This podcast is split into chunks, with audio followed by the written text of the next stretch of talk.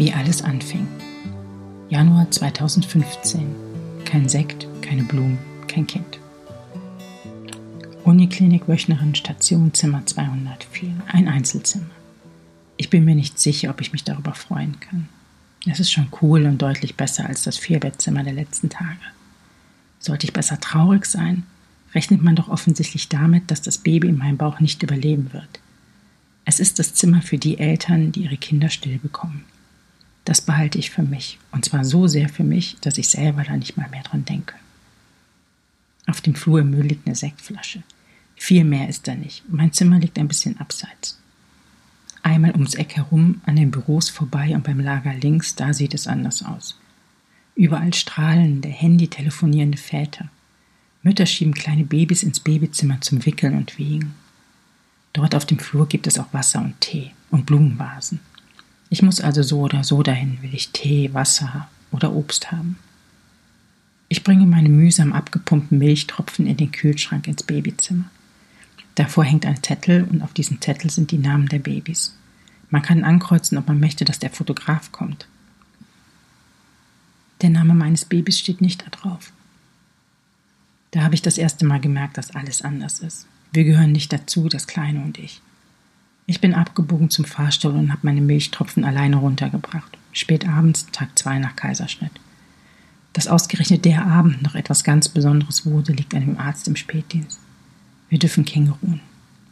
Der klitzekleine und ich das erste Mal wieder zusammen. Und zusammen ist man weitaus weniger allein.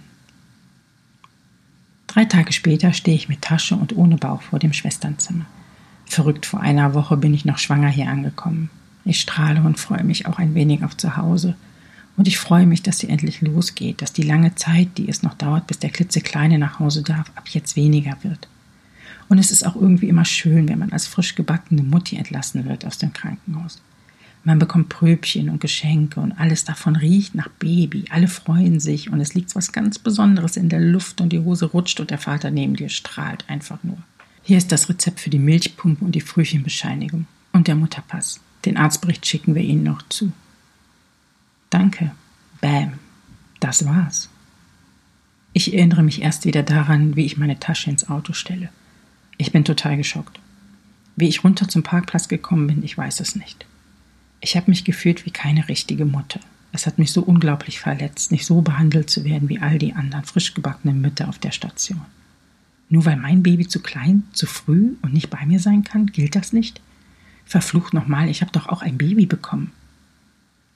Und ja, ich hätte mich gefreut, wenn der Fotograf auch die Frühchen ablichten würde. Und ja, ich hätte die Pröbchen und den Badeschaum und das Babyöl auch so gut gebrauchen können.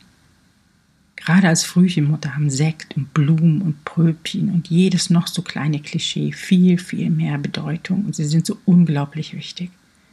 Sie sind für so lange Zeit das einzig Normale daran, dass du ein Baby bekommen hast. PS, wir haben angestoßen. Der Daddy und ich. Nicht sofort, einige Tage später, aber wir haben angestoßen. Auf unseren klitzekleinen Sohn.